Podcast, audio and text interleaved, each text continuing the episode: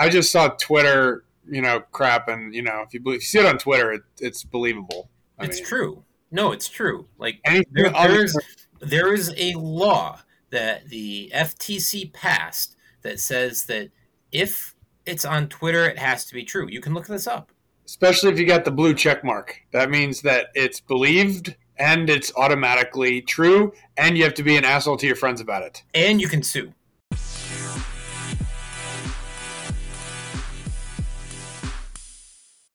Welcome to Three Idiots and a Lawyer. Matt Pfeiffer along with Brett Fortnum, Joe Shell, and Kevin O'Keefe. Uh, I have to say, I feel a lot better this week than last week. um, if anybody listened last week, I was a little under the weather. But uh, it sounded a, like Biden. I so I will say this: this week also, you have to feel a little bit better about Syracuse basketball too. They beat Florida State on the road at the Tucker Center.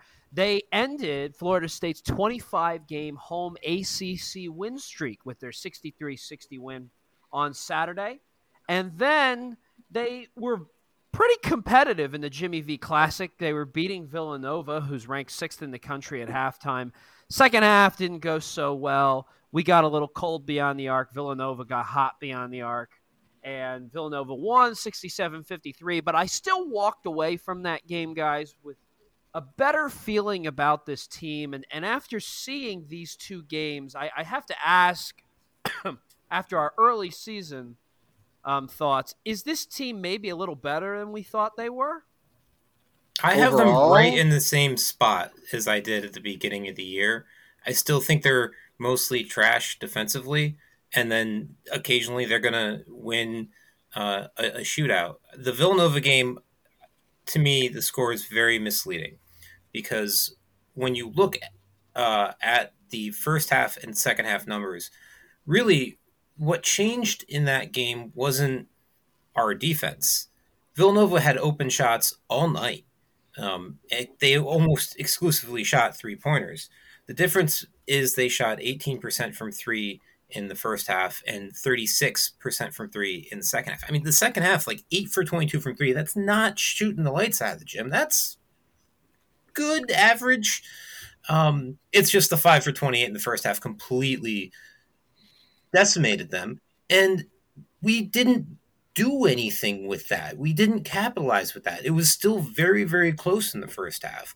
And we had zero offense. I think that was the the, the main thing from that game was just how bad our offense was. I think that was easily our worst offensive showing of the the season. And the the most shocking stat to me is Jesse Edwards was eight for fifteen from the free throw line. You know what we were as a team? Anyone? Eight for fifteen from the free throw line. Only Jesse wow. Edwards took a foul shot. And we, we had four assists. Joe, you pointed out, I forget if it was last week or the week before. This team does not pass the ball. They don't. Occasionally, Jimmy will put the ball on the floor and drive, but that's it. There's no offense. It reminds me of a few years ago. Uh, Jim said, like, oh, yes, I've never drawn plays before. I have to draw plays for this team because they're so bad offensively. Well, I think it's time to start doing that again because I don't think he's doing that yet. But the defense, I think, is the same. The one three one in the Florida State game was interesting, and I think that's only going to work against select teams. I don't think it's ever going to work twice. So it it feels like it's kind of patchwork right now. I again, I think we're going to be better than we were last year, just because we're going to have better offensive games because we have so many shooters. Occasionally, someone's going to catch fire, and no one caught fire last night. But I, I, I have these guys about where I had them at the beginning of the year.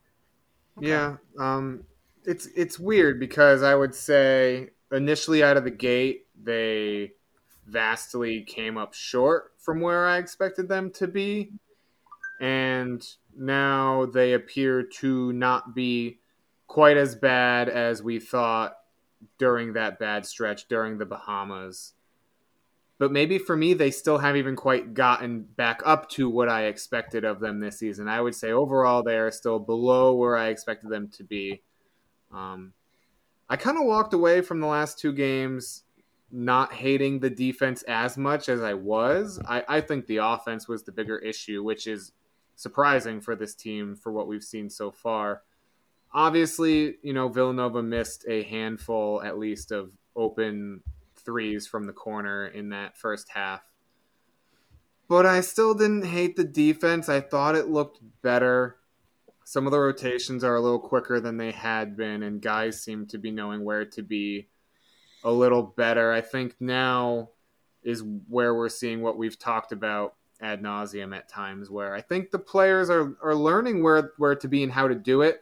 They're just not fast or athletic enough to get to their spots in time. And so if they can, you know, get more reps under their belt and be able to anticipate better, maybe they can still improve as a defense and make up for the lack of athleticism. But right now they're just kind of slow. I think they know what to do. They just aren't physically capable of doing it to the level that's required.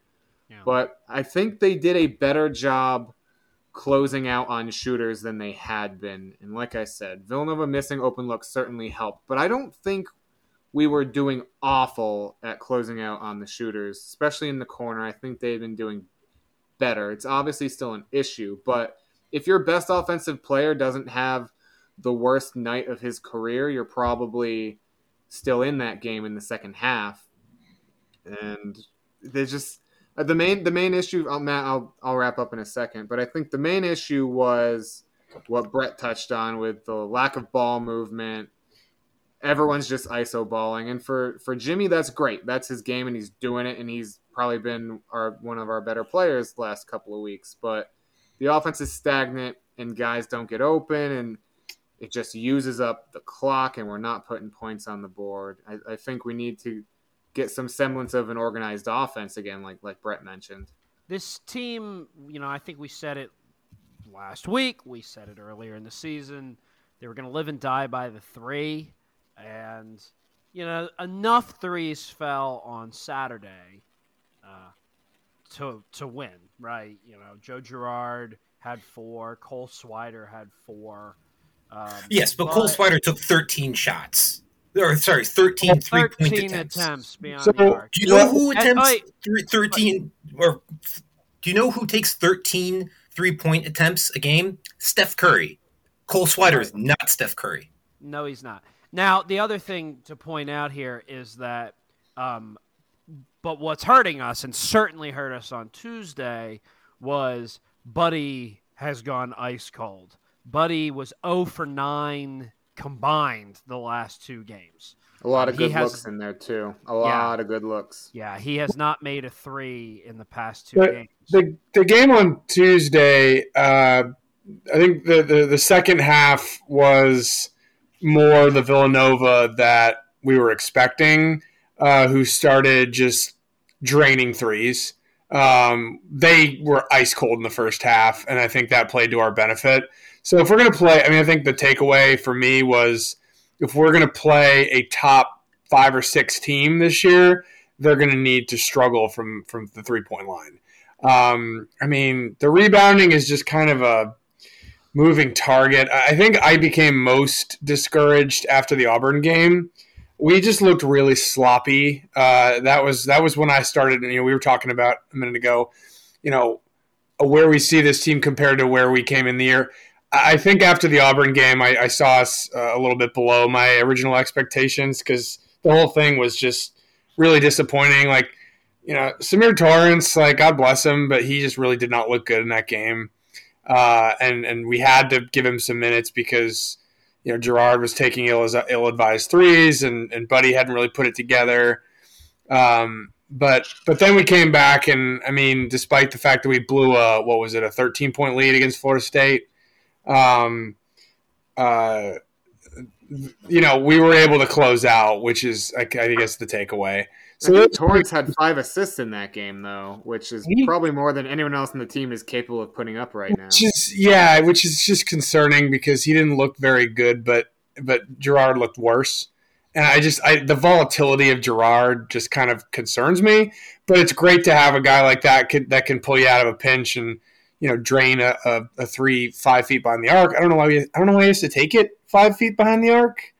I don't know why you can't wait the extra five seconds and maybe have somebody else or maybe bring it inside. We have zero, nothing new. zero post game. It's the most open he can be. That's right. That's that it. And the problem is, and I think I'm really hoping that Frank Anselem can become a useful utility player because Jesse Edwards, like, he just can't do it all himself. You know, he's one guy. We, we got to get some depth. And we've been saying this for years, probably decades. Like, we need more depth. We need to cycle guys in and out. We need to keep them guessing, get a little more versatile because when you play five guys and you maybe rotate a sixth in, you become pretty predictable. Whereas if you have a, seventh, a seventh and an eighth guy, that's going to give you so much more of an advantage when you get down into these close games. Jim Boeheim is not going to change his coaching style. And though. He only ever plays seven guys. And like, that's the, why the you're not gonna... transferring out from Syracuse ever since I can remember. I mean, well, guys like Louis the, McCroskey were halfway decent depth players, but they just never got any minutes because Boeheim just never plays more than seven guys. And, and Brett is making exactly the point I was going to say is that this style, you're not going to have depth because those guys aren't going to be on the team because they know they're not going to play. Well, so we, me and Brett were just talking about this the other day. It's uh, Boeheim is showing a rare uh, indication that he's willing to adapt, um, and that he was playing some one three one the other day. He was he was you know switching up from the two three. He's he's he's you know acting a little bit different. I think because he he realizes this is kind of the end of the line for him, and that if, if we have a crap season, then I think he's gonna have his legacy, you know, not as good in a place uh, as he would want it to be. Um, but I would love to, to see him cycle some more guys in. I, I really would. Um, the other thing is free throws. We are an in. We I don't even recognize us. We're hitting free throws late in the game. We're not. We're not letting them stay around. I know. I know you mentioned a figure where we were like eight for thirteen or whatever. But, but generally on the season, we're a good free throw shooting team, which I have not said that very often in the last 20 years. Well, last year they were a good free throw team, too. Which is weird. It is weird. Yeah. Yeah, it, has been a. I mean, I, am with Brett here. Jim Boeheim is not going to. I I just don't see Jim Boeheim changing his style in terms of bringing in players off the bench. Uh, I I mean, maybe you'll see him get more involved and draw up some more plays for these guys specifically, um, because there seems to be maybe a slight athleticism difference that is they're going to have to figure out. Um, I do want to give credit though to Jesse Edwards. He played two really good games. I mean, just watching him get those blocks against Villanova, I feel like that's something. It's been a very long time since we've had a guy on the inside who's playing physical like that. Um, and for as many minutes as he's doing it, I mean, he deserves a lot of credit. He is he's played really well, and I think he's, I don't know, dare I say he's probably already exceeding uh, some of our. Expectations. Oh, he's definitely exceeding so my expectations. I'd yeah. say. Um, my my thing about Anselem is I like Anselem. I think he is developing, but I think Jesse Edwards is doing everything and more of what you're asking from your post uh, player. And yeah, I think we have more of a post game. Creek, we're done. If, if he gets hurt, what are we going to do? Well, yeah, but yeah. right now he's not. not so you, right you lean on him, and he also fouls out. My he point is that Boeheim's going to do this stuff. My point is that Boeheim should do this stuff, and he's not. Yeah, I think we should talk about that uh, little wrinkle added to the defense lately. I know Brett vaguely or briefly mentioned it, saying that what that you think it's it's not a long term answer. It's more of a it's something a you can thing. Yeah, it's something like you can throw in there because all like all of a sudden it it depends on the style of offense uh, the other team is playing. It worked a little bit against Indiana, but you didn't see it very much. So it was clearly just something to throw in. They abandoned it in the second half when it never really stopped working, and I was kind of surprised. To I meant to mention this when we talked about that game that they kind of just scrapped it at halftime, but it had been working. I haven't really seen us use it yet and have it not work. I mean, that's our biggest Achilles heel with our defense is if they can have a, a good playmaker in the high post, then they can just pick us apart early in the shot clock. And by putting Buddy there, he can still defend the perimeter, but he's stopping the early entry pass into the high post, which I think has been a great thing. And I, I was I would like to see them keep using that until it doesn't work. But the I, well, I've from what I've seen so far, it prevents that early pass into the high post, and it hasn't affected the ability to cover the wings. In fact, I think it was actually still a little better. I understand there may be a bad ma- matchup for it and where it can bite us in the butt, but so far it's been helpful. The reason I think we abandoned it in the second half of the Indiana game is because if you have a strong post presence, it doesn't defend against a strong post presence that well, other than defending that high post entry pass. Uh, so I kind of think they were Jesse trying to use stay it back and defend the five longer rather than having to come up and defend the high post. He can stay back. Which right, that's when we always open that back door for easy dunks. Right, and that's that's the other thing, and that's why I think it was actually so effective against Florida State because Florida State's big man is a jump shooter. He he wouldn't take it to the basket ever. So if you have someone who is good in the post, they can it, and if they can get the ball in the low post, then it's going to be a one on one with Jesse Edwards, and you want to generally avoid that because of you know he does foul. He's still a very good defender, but you just don't want to keep saying that up. The other problem is, you know, I know especially North Carolina, when we play North Carolina, they always have a guy running baseline. And that is how you crack a 1 3 1. But the, the problem is obviously getting it there. And when watching it in the Florida State game, there was one point when you had Swider playing one of the wing positions, and I'm going to pick on him all night tonight. And the guy just dribbled around him to get uh, right in the belly of the 131. And that's the one thing you cannot do. You cannot get beat on the outside of 131 because other because then it, it's just it's over. Right. You have to force them into the other pressure. And the fact that Swider got beat off the dribble to the one place you cannot get beat off the dribble, it, it worries me about how effective the 131 can be. I think it's a good change of pace thing. If you don't have – a team whose offense runs so much on the baseline with with that strong post presence, which is why I thought it was so effective against Florida State. But yeah. it's something you have to be careful with how you use because if again uh, if you also get a very good three point shooting team like Villanova, that's why I don't I don't remember seeing it against Villanova at all. And I think that's because it won't defend against the three at all. I will give Cole Swider credit on on one thing this week. Rebounding. Yeah, his rebounding has been incredible. Uh, he had 10 against Florida State. He had 12 against Villanova.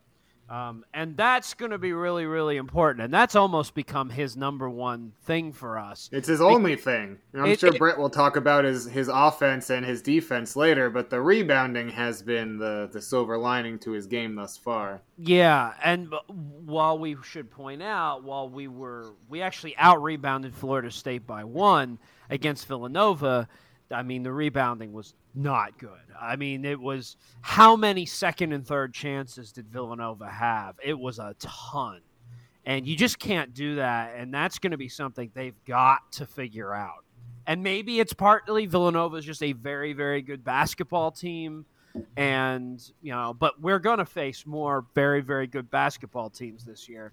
Uh, they've got to figure out that rebounding issue. And, I mean, you can't put it all on Cole Swider and Jesse Edwards. You know, there's other guys are going to have to get in there.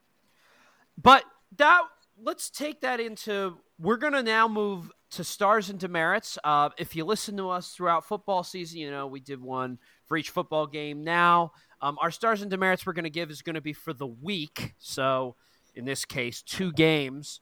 Uh, so, uh, we'll go ahead uh, let me go ahead. I'll I'll get us started. Um, I'm going to give a start to Jimmy Boeheim. I think Jimmy has started the season honestly very solid, and I'm I, I have to say he's really impressed me. I think there were a lot of questions of him coming out of Cornell. How is he going to do against the tougher competition that Syracuse is going to face? The Florida States and Villanovas of the world, and he stepped right up to the challenge. He had 13 points against Florida State five of 13 from the field, four rebounds. And then against, uh, he was the leading scorer for Syracuse against Villanova in Madison Square Garden. So, you know, Jimmy Boeheim has really stepped up right away. He's become a really pivotal part of this team So I'm going to give him a star this week. Joe? Um, yeah, sure. Um, I'm gonna piggyback right off you because that's where my star is going is to Jimmy Boeheim. Um, he's the only guy on the team who creates his own high percentage looks. Everyone else is a jump shooter that takes lower percentage shots, and Jesse Edwards isn't creating his high his high percentage looks for himself. But Jimmy Boeheim is doing exactly that. There was the stretch in the Villanova game where he was automatic for for a good stretch there, where he was just backing his defender down and putting the ball in the basket. And that's something that we need. He adds a little versatility to our offense that would be missing without him. So he's been a very, very useful player thus far, much to Colin's chagrin. Brett? I also have to somewhat begrudgingly give the star to Jimmy Boeheim for the week. Uh, and I, the only reason I say begrudgingly is because his two missed free throws in the Florida State game just made me tear my hair out. Um, you, he missed short, and you never want to miss a free throw short. That just shows nerves, and that makes me a little nervous. But I think he did have a, a solid two games. He was the only thing that looked like offense against Villanova. And I'm sure everyone knows by now where my demerit is going. Watching that Florida State game and watching Cole Swider play that Florida State game, I was beside myself because four for 13 looks good, but he also, I think, he might have made his last two threes, which means he was two two for 11 at one point or he Maybe. went from being awful from three to all of a sudden he was okay for a little while, and it kind of evened out. He he hit two at bit. the like back to back toward the end of the game, and that's what makes four for thirteen, which is still not good. I mean, that's not a good percentage. Um, and the other thing I saw was a five second turnover. You never see that called. You, it, it's I, I I honestly don't remember seeing that called in a game that is good enough to be on television. That means we had one. We had one the game before too. I forget who it was on, but we've done it twice this year. Just inexcusable. Like you don't. Most high school teams don't have a five second call. That just means that the offensive player is standing there with the ball and is lost, and he's not dribbling, and he can't do anything. And like the the refs almost never actually call it in five seconds because they don't start counting it immediately. It's like, oh, oh, oh, oh, we, we might get a five second. And they start calling it at like second three. So it's really more like an eight second call or something.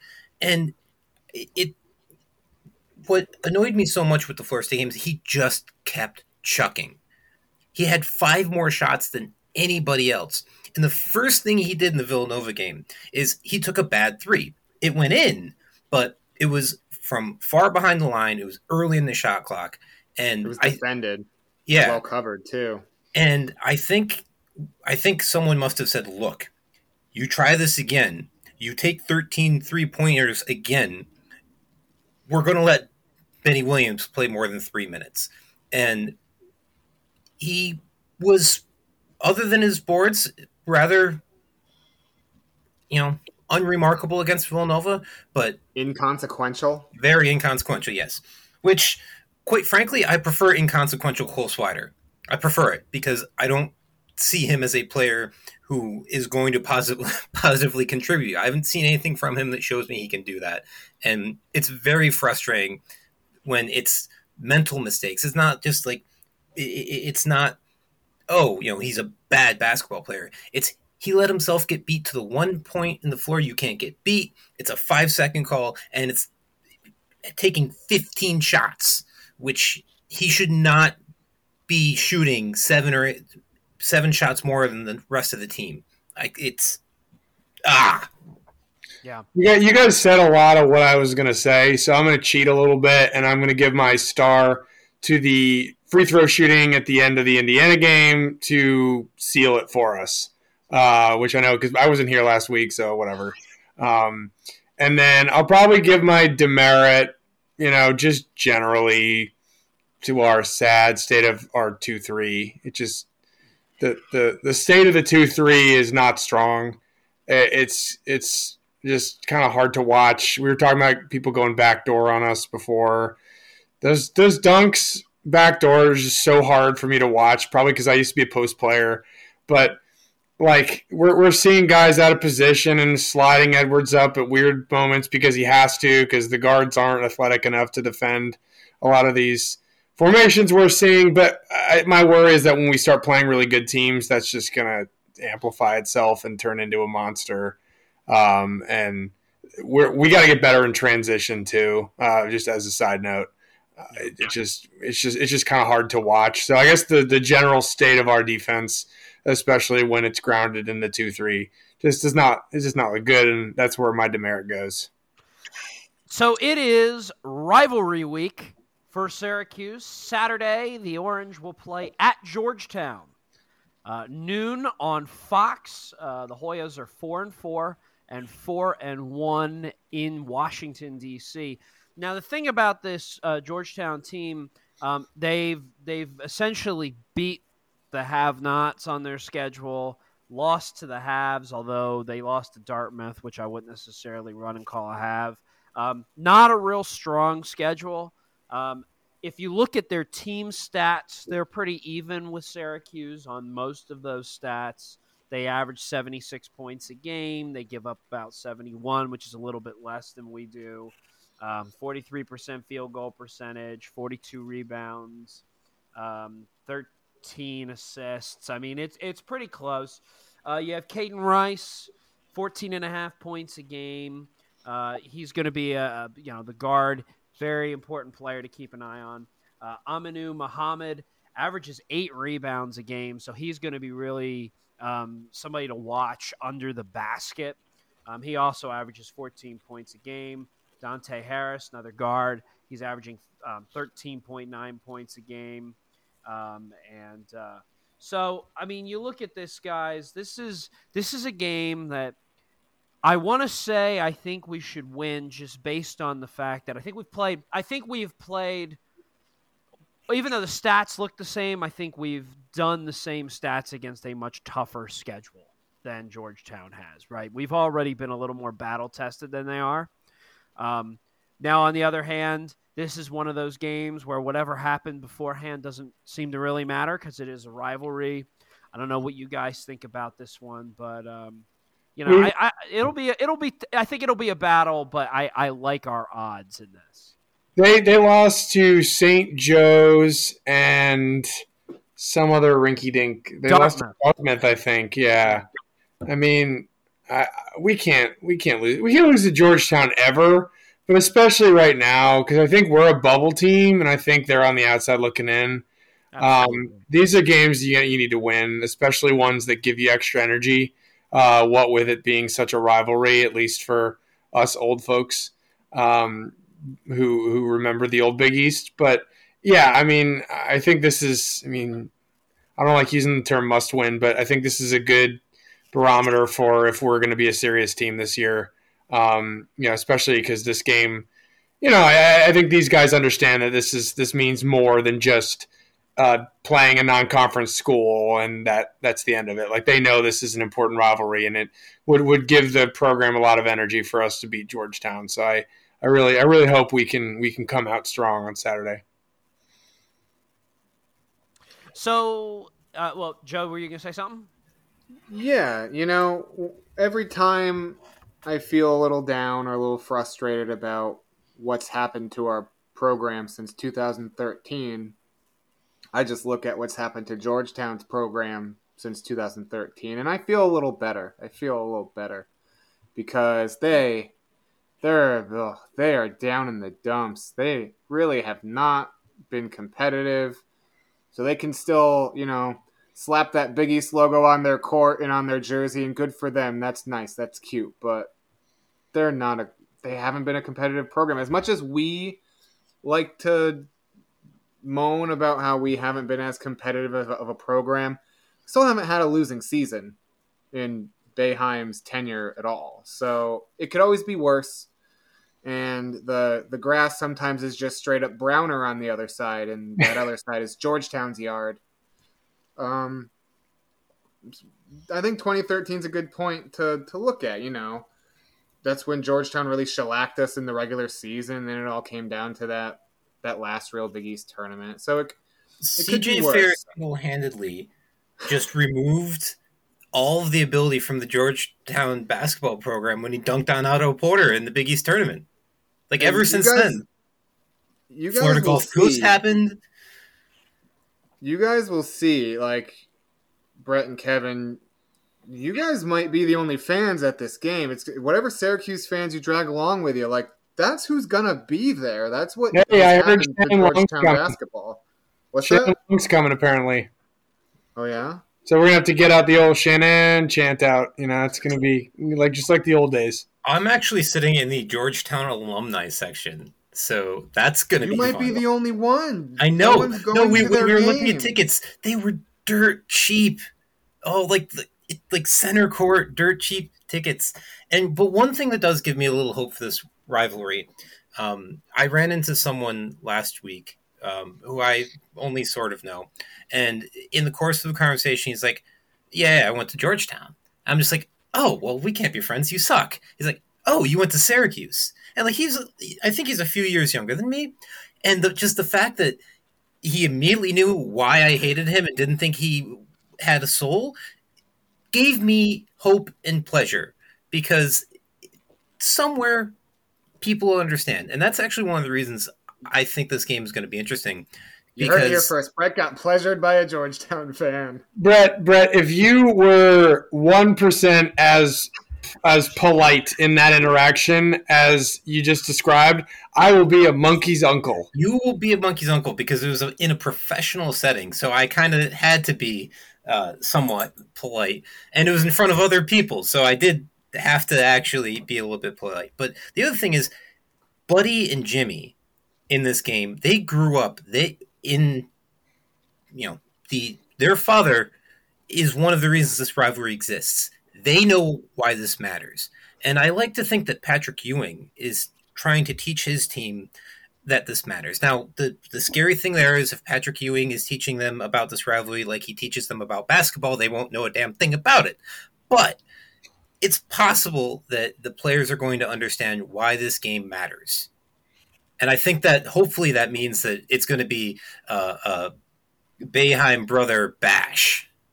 Yeah. Well, let's make our picks for this game. Uh, so I'm going to go ahead and say I think Syracuse wins this. Give me 83 69. All right. I guess I'll go next. Um, I'm going to take cues as well. Um, give me, uh, give me give me 88 to 75. I think uh, I think they're going to put some points up, um, and it's going to be you know it's always a little bit competitive, but I think we pull away at the end.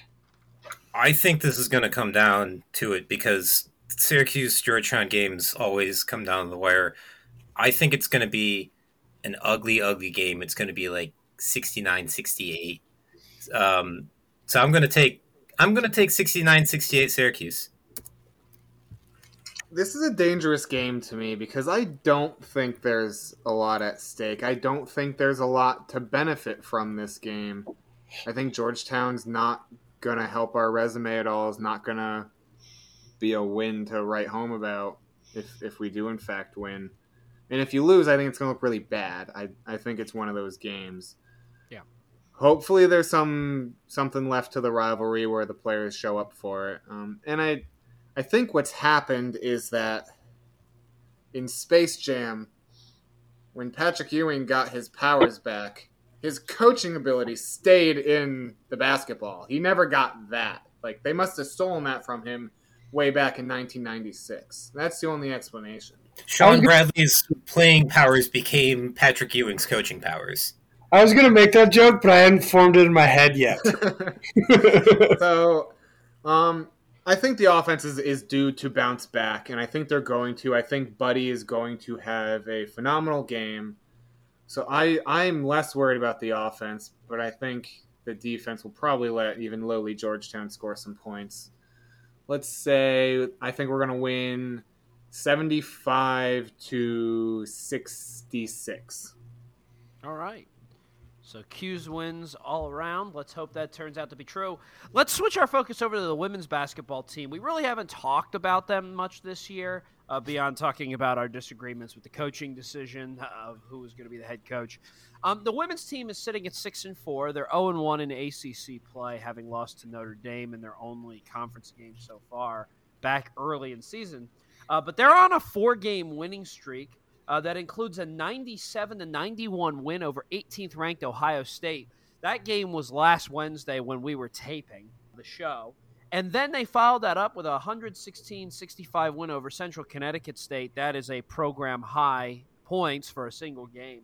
So they're they've been playing, you know, pretty well here in the past 2 weeks. You look at just some of the some of the stuff uh, from that that game over Ohio State, and if you follow women's basketball at all, you know that an unranked win against a ranked opponent does not necessarily happen very often in this sport. You know, it tends to be a sport where the favored team wins.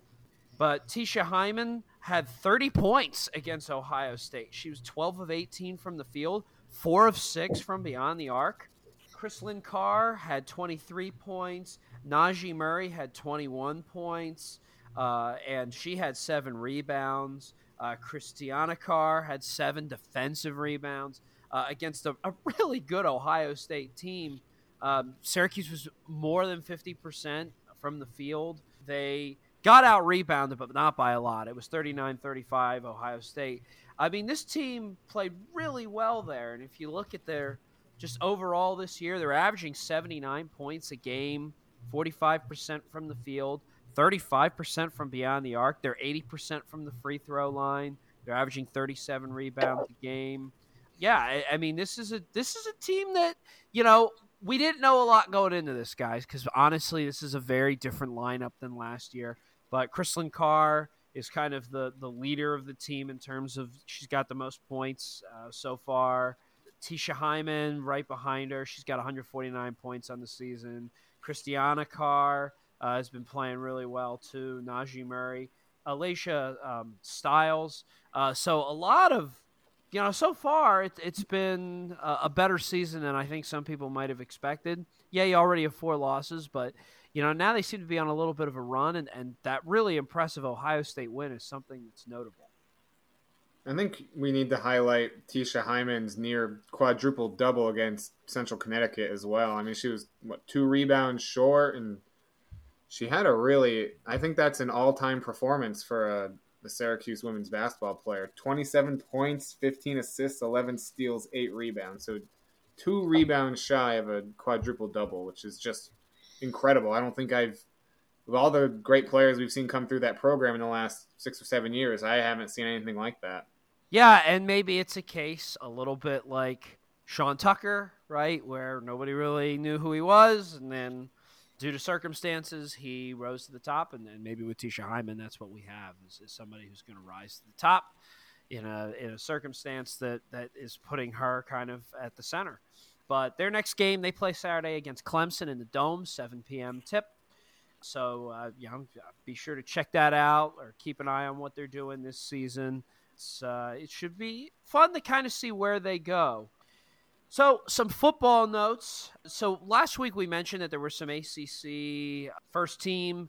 Um, I just wanted to go through. There were some other folks that got recognized, and I want to make sure they get recognized. So, again, ACC first team was Sean Tucker, Cody Roscoe, and Michael Jones. By the way, Michael Jones was second in the ACC in tackles with 110 tackles, and Cody Roscoe was third in the conference in sacks at eight and a half sacks.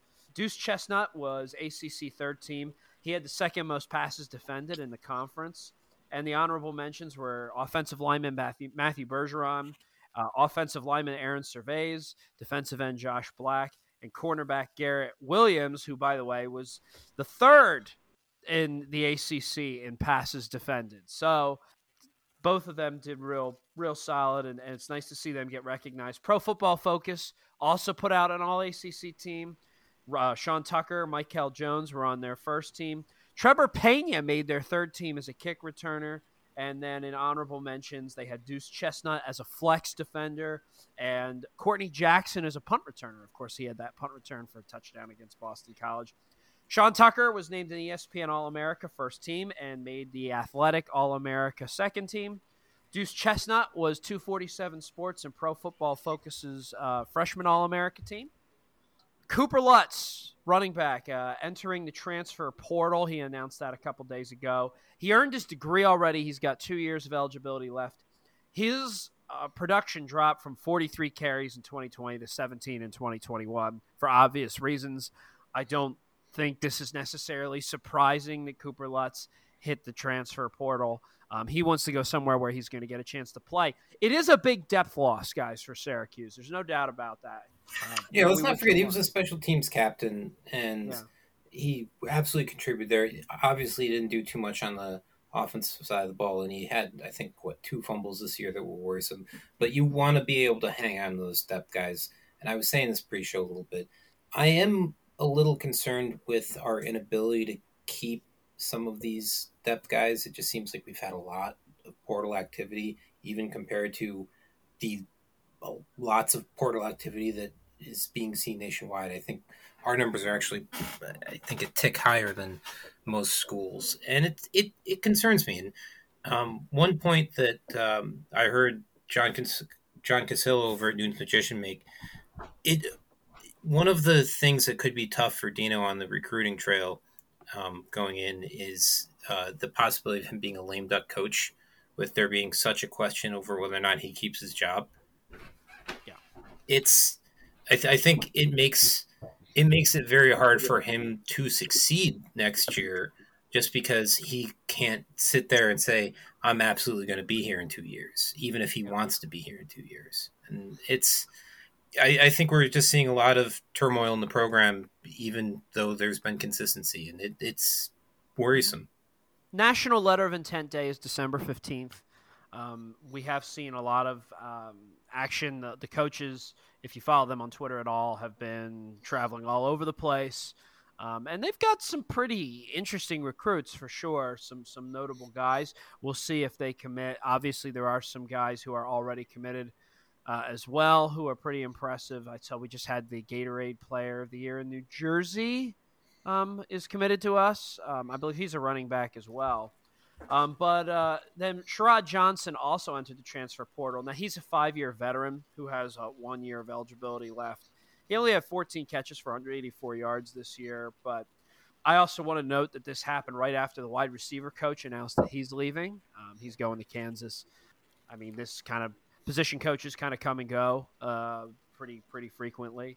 But that does mean there are 26 scholarship spots available on this team. There's only 59 on the current roster um, between the people who are graduating and the people who hit the portal. So there's a lot of spots to fill. Now, some of that they are looking at some transfer portal guys.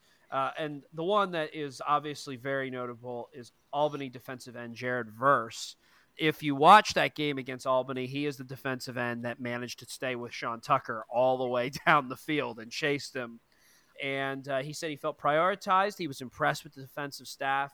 Seemed like he had a really good visit this past weekend, which is exciting because we're going to need new people in that defensive end spot. His offer know, sheet is pretty stacked, though. It, it is stacked. We also made an offer to a JUCO offensive lineman and uh, Terrence McLean uh, as well. So we'll see how how that goes. But the big news this week for the football program is that they have hired a special teams coordinator. Thank God, Bob Ligashesky, who last year was at Bowling Green, but he has 12 seasons of experience in the NFL, including with the 2008 Super Bowl champ uh, Pittsburgh Steelers. Uh, he's also with the Texans, the Buccaneers, the Broncos, the Rams, and the Jags. Uh, and he's also um, previously in college, uh, in addition to Bowling Green, had been at Pitt where he actually overlapped for one year with Dino Babers and Kent State. So uh, this guy is well well known and is c- considered one of the better special teams coordinators out there. So this was a big get for Syracuse, and considering our special teams has really struggled, I think it's very exciting to see them making a move that hopefully will improve that part of the game. It's got to improve as as you've seen. Um, it's just kind of shocking that we didn't have one already. Um, I hope this means that there's going to be more of a commitment to the football program. Um, I know there's that basically a donor drive for 150 million more dollars. And we've talked about the financial commitment a few times before, but I hope that being allowed to hire another position coach that we so desperately needed means that they are making that commitment. I'm just, I don't know. The, the fact that we need it is frightening. Well, and frustrating. I mean, I, I, do ask how many programs were walking around without a special teams coordinator. That just seems like something that most programs have. I realize some don't, but but I tend to think if you're a good program, you make sure you have somebody because it's just like we said. I mean, it's look at how critical some of those bad punts were this year, some of the missed field goals, the the bad snaps, the bad holds, bad coverage, return bad... touchdowns. Like it was a huge deal this year. And I mean, I'm not saying we would have won an extra game, but you really never know. I mean, some of you those could have the other way. You you could have not only won an extra game, or at least you could have given yourself a chance, right? Yeah, you know, if the if the ball is turned and the laces aren't facing, you know, our kicker, does he make it against Clemson? He might have missed it anyway. Just but... watch a freaking Jim Carrey movie for God's sakes. On that note, I think it's time to take a drive by Pfeiffer's pit stop. I'm coming in.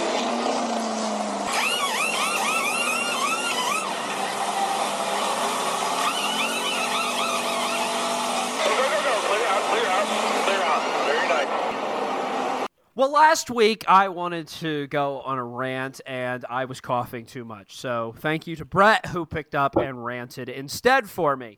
And I was all ready to do this big rant about the the the coaches moving around and some of this other stuff happening in college football right now. And instead, the University of Miami stepped in and decided that they were going to choose the rant for me. University of Miami, you know, who's obviously an ACC program, uh, went and hired Mario Cristobal this week from Oregon. And Mario Cristobal, because he's insane, accepted the job at Miami, which personally I still think is a big step down from Oregon, where he had three top 10 recruiting classes and, uh, frankly, just a much better chance at success. Miami um, has not been committed to its athletic program in recent years. Um, they they have not. The administration there has not been funding the athletic department uh, much at all, and um, having to play in a mostly empty Hard Rock Stadium, 45 minutes from campus, most games a year, has not really benefited the Miami program. But he's getting something around nine million a year. Miami paid off Manny Diaz to leave, which, by the way, what a dirtbag way to how I mean the way they did Manny Diaz was just wrong. Diaz didn't do a bad job, but then to say, well, we'll offer Mario Cristobal, but if he says no, we'll keep Manny Diaz. I mean, I I mean, I wouldn't have. I, I mean, if Diaz told him to eat shit, that would have been fine by me. But anyway, um, so now the University of Miami said, hey, we're going to commit ourselves to athletics going forward and uh, they had two donors, two big donors that got involved. But uh, there was something in the athletic article, and I want to make sure that I credit the author here. Uh, and the author of that athletic article is Manny Navarro. And uh, the other reason that the University of Miami is putting more money into its program is because, and I'm just going to quote the article until recently, Miami's administration has been unwilling to allocate funds to the athletic department instead leaving it to cover all expenses on its own. But the success of Miami's U Health system, which made more than $400 million in profits last year and promises from big time billionaire boosters and donors to back upgrades at Miami, changed the school's stance. So, we are paying for a football coach with COVID money. And this just, I'm sorry, reeks to high heaven.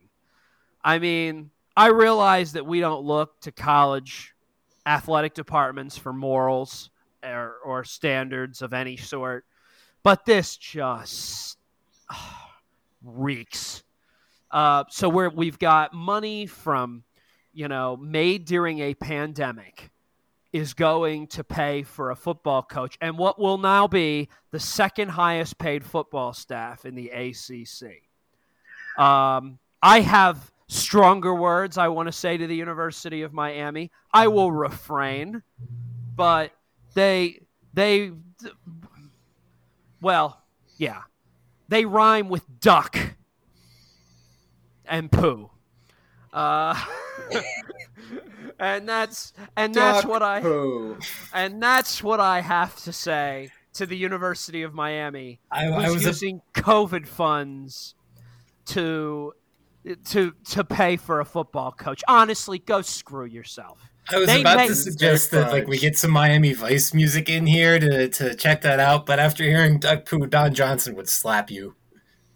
I I just I I I cannot like fathom like how morally corrupt you have to be to say, no, we're not going to put the money back into the hospital system. No, let's pay our football coach with COVID. Matt, you don't you don't understand. Running a university is the hardest job in America. Oh yes, yes, oh yes, that one from our good friend over at the AC at the NCAA, Mark Emmert. being a college president is the hardest job in America, and being an athletic director is not far behind. Um, I mean, it's not an easy job, but it's hard, far from the hardest job in America. So yeah, just one more reminder that Mark Emmert's a dirtbag, and it's that Kevin O'Keefe has it. his baseball glove. it's hard the way he does it. I mean, it, it shouldn't be the hardest job in America, but he really makes it look like it. I mean, good lord. I I mean, I just I I don't know. You know what? I I mean, uh, people know. Like, I will say that like I can't stand Notre Dame's football program, and I consider them my least favorite of the FBS programs. Uh, the University of Miami, maybe for the first time, making me question whether Notre Dame is actually my least favorite. Honest to God, I hope Miami never gets anywhere close to the ACC title. I hope they don't sniff it after this. You kidding me? Well, they can't because they, during a pandemic. They won't be able to sniff it because they got COVID. Boo! Ooh, ooh, wow! I don't think that I don't was, think I would have. That was lame. Sorry, that uh, had that, that joke had no taste. Just like if you were to get COVID. No, don't do it. Don't make another joke about COVID. Um, look, I, I just, I, I just, I'm sorry. Like that just, it pisses me off to no end that Miami's using money from their hospital for that. It stinks to high heaven. It does stink to high heaven. If you can smell it. I, I teed that one up for you, Brett. oh my god. Okay, well, with that, it's time for us to go. Uh, uh, look, um, make sure to follow us on Twitter at 3IL Pod. Like us on Facebook, Three Idiots and a Lawyer. Um, if you've got questions for the mailbag, three idiots lawyer at gmail.com. We are only two weeks away, two weeks away from our second annual holiday Festivus show. So get excited. That was probably my favorite show we've ever taped, and I'm very excited that is the time of year to tape that show again. And Brett, I think will make it this year. He did not. He could not be at the holiday Festivus show last year because he didn't have holiday spirit apparently. But no, but I got a lot of problems. That's right. That's right. And we will have an airing of grievances as is tradition. So look, if you have the 1990 NCAA lacrosse trophy, make sure to let us know that you have it. We just want to know that it's safe. Until next time, for Joe Shell, Brett Fortnum, Kevin O'Keefe, I'm Matt Pfeiffer. We'll see you next time.